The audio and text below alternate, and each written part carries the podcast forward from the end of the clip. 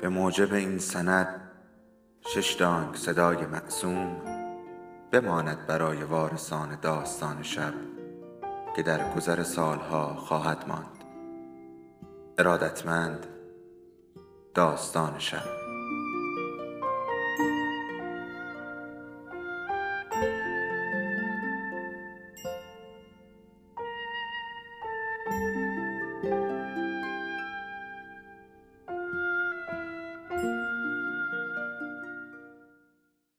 یکی بود یکی نبود.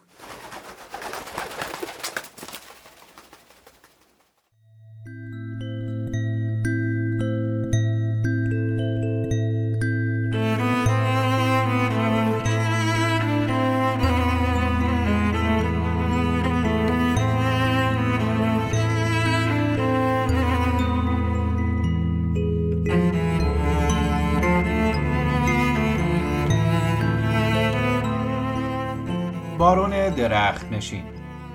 ایتالو کالوینو. ترجمه مهدی صحابی. قسمت 23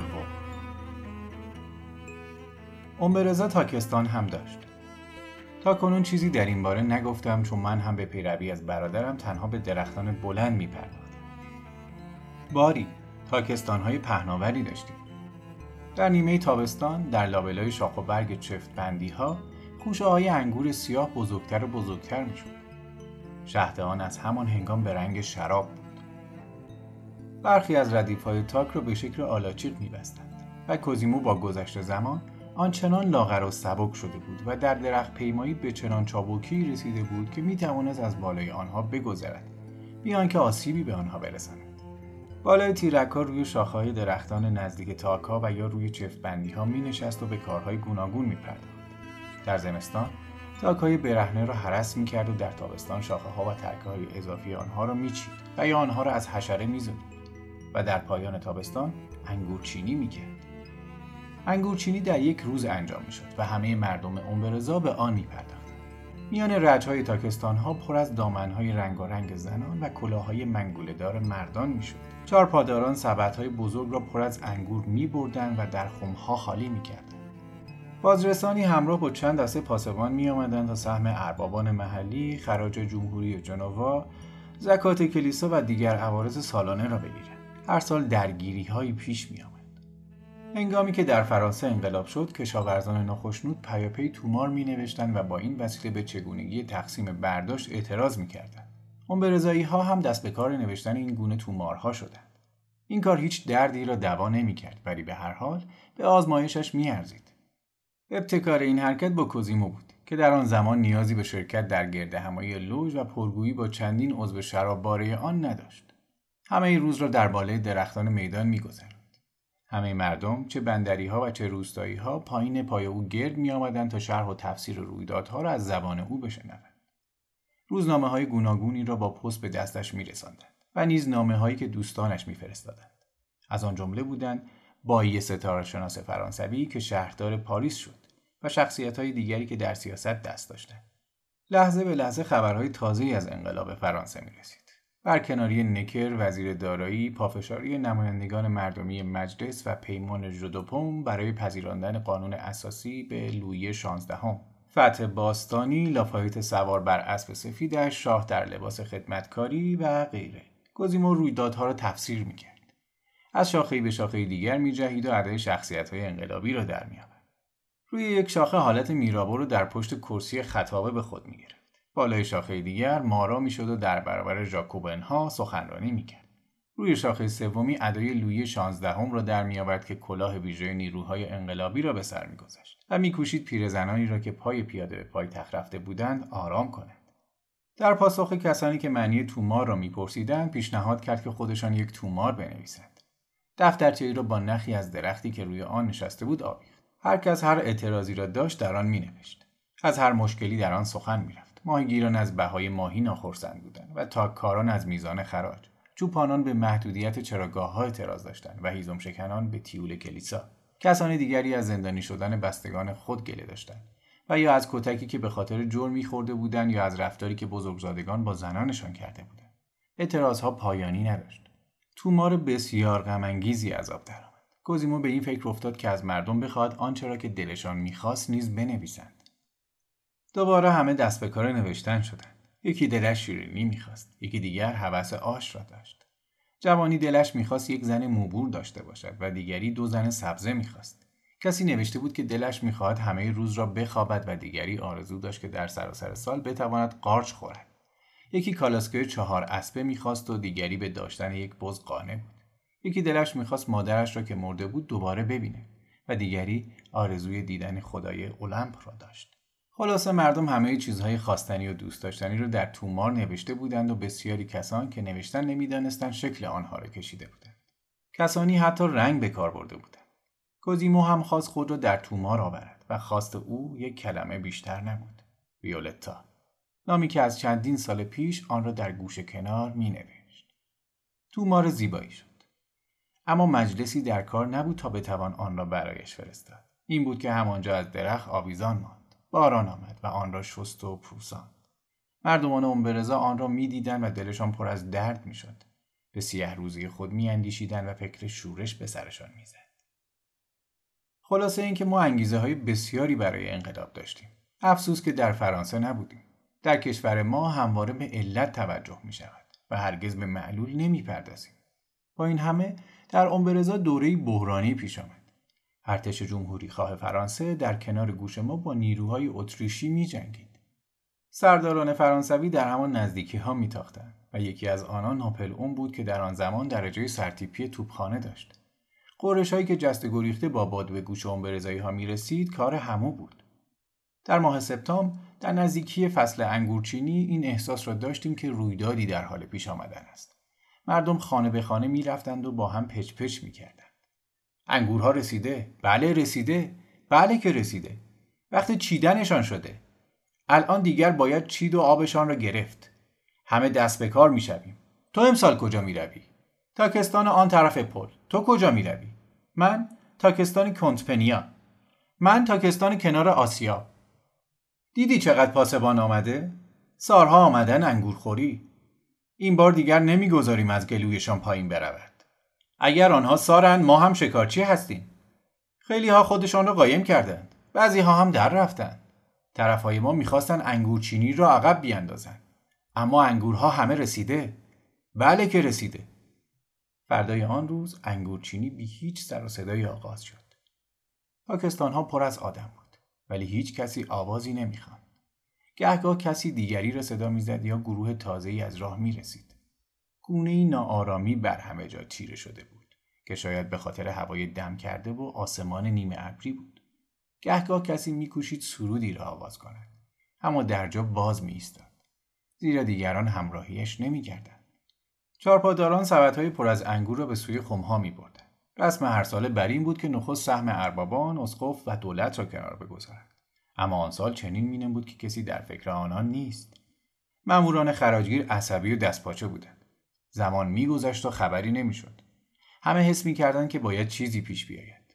پاسبانها می‌دانستند که باید دست به کار شوند اما از جا نمی جنبیدند. گزیمو گربهوار بالای آلاچیقها میگذشت. یک قیچی باغبانی به دست داشت و گهگاه خوشه ای را میچید. آن را به یکی از انگورچینان می‌داد و زیر لب چیزی می‌گفت. سردسته پاسبانها سرانجام به زمان آمد و گفت بالاخره خراجتان را می‌دهید یا نه؟ هنوز این جمله را به پایان نبرده بود که از گفته خود پشیمان شد. صدای گنگی در تاکستان پیچید که هم به قرش و هم به سوت میمانست. یکی از انگورچینان در صدف بزرگی دمید تا دیگر کشتگران دره را خبر کند. در پاسخ او صدای همانندی از دیگر ها بلند شد. ها را چون شیپور به هوا می گرفتند و در آن می دمیدند. کوزیمو نیز از بالای آلاچیقی با آنان هماوا شد. از لابلای ردیف های تاک آوای سرودی برخاست که در آغاز بریده بریده و ناهماهنگ و در نیافتنی بود. سپس صداها هماهنگ شد و بالا گرفت و غرشی شد و در همه جا پیچید. چنین مینمود که نیرویی که همه کس و همه چیز را به پرواز درآورده باشد هم مردان و زنان رو که بی حرکت در پس تاک ها نیمه پنهان شده بودند و هم تیرک ها و شاخ و برگ ها و خوشه ها را. انگور خود به خود چیده می‌شد. درون خم میافتاد و له می‌شد. آسمان و ابرها و آفتاب همه آکنده از بوی شهد انگور بود. سرود رفته رفته بهتر شنیده می‌شد. نخست آهنگ آن و سپس واجه هایش مشخص شد. سایرا سایرا سایرا پسر بچههایی با پاهای سرخ انگور را لگد می‌کردند و میخواندند سایرا. دختران قیچی های نکتیز را چون خنجری از لابلای برگها پیش می بردند و دم خوشه را می بریدند و آنها هم می خواندند سایرا سایرا. سایرا مگس ها دست دسته بالای تلهایی از انگور که در کنار خمها افراشته بود می پریدند. پاسبان ها نتوانستند بیش از آن خود را مهار کنند. بس است ساکت! مسخره بازی بس است! هر کس بخواند با تیر میزنیمش! و چند گلوله تیر به هوا شلیک کردند در پاسخشان قرشی تر از تندر تنین انداخت. آتش و چندین هنگ رزمی نمی‌توانست آنچنان صدایی برپا کند. همه های شکاری اومبرزا در یک زمان شلیک می‌کرد و کوزیمو از بالای انجیر بلندی در صدف خود میدمید و فرمان آتش می‌داد. در سراسر تاکستان ها مردم خروشیدند. انگورچینی بود یا جنگ؟ کسی نمی‌دانست. مردان زنان خوشه ها تاک ها و شاخه ها و برگ ها تیرک ها تفنگ ها سبت ها اسب ها و سیم های آهنی مشت ها آرنج ها سینه ها استرها و همه و همه به سرود سایرا در رقص بودند. این هم خراجی که می‌خواستید.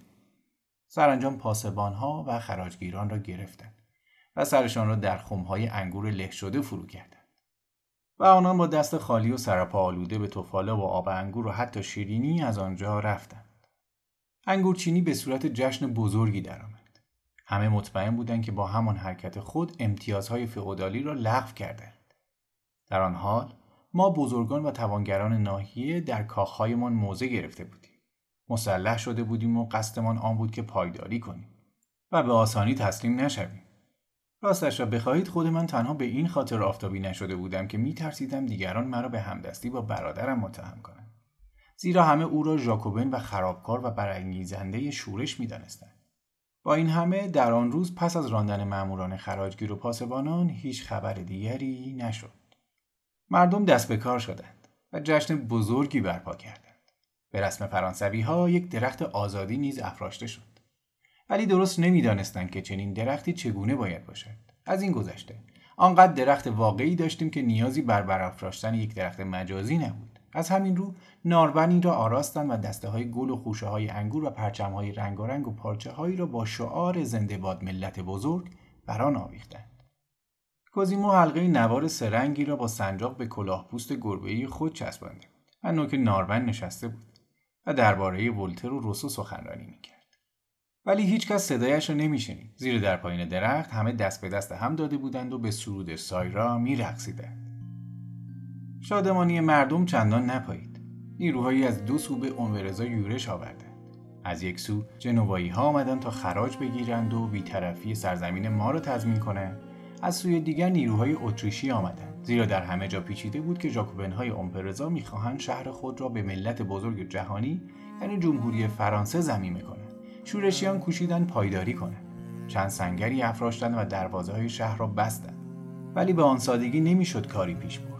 سپاهیان در یک زمان از چند سو پا به شهر گذاشتند. راههای روستایی را بستند و سرکردگان شورش را به زندان انداختند. از این گروه تنها برادرم جام به در بود که دست هیچ کس به او نمی‌رسید و نیز چند تن دیگری که با او گریخت شورشیان را به شتاب به محاکمه کشاندند. ولی همهشان توانستند ثابت کنند که در ماجرا دستی نداشتند و سرکردگان شورش همانهایی هستند که گریختند. همه را آزاد کردند.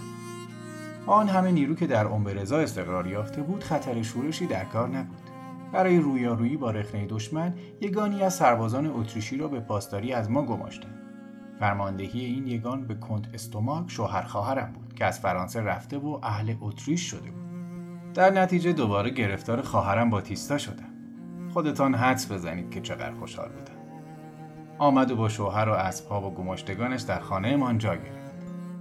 سراسر شب را به بازگویی داستان تازه ترین ادام ها در پاریس میگذرد حتی نمونه کوچکی از گیوتین را همراه خود آورده بود که تیغه واقعی داشت. و برای اینکه نشان بدهد دوستان و بستگان خانواده شوهرش به چه سرنوشتی دچار شدند مارمولک ها و مارها و کرم ها و حتی موشهایی را می‌گرفت و جلوی چشم ما با گیوتین اعدام می‌کرد. شبهای ما اینگونه میگذشت. به کوزیمو رشک میبردم که در جرفای جنگلی که بهتر از هر کسی آن را میشناخت پنهان بود. و شب و روز خود را به هر کاری که دلش می‌خواست میگذرد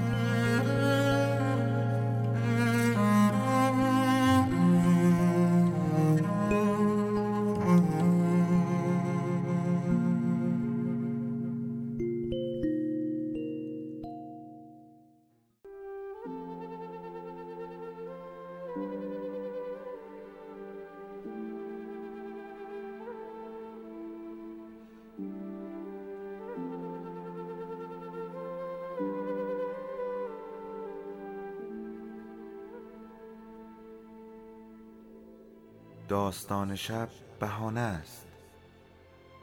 برای با هم بودن دور هم نشستن شنیده شدن.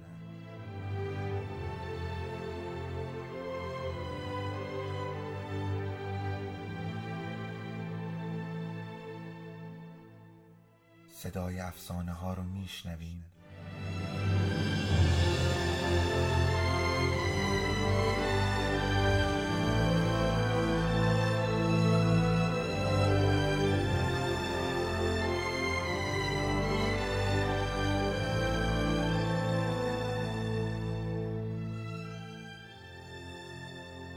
sabes tú un peje.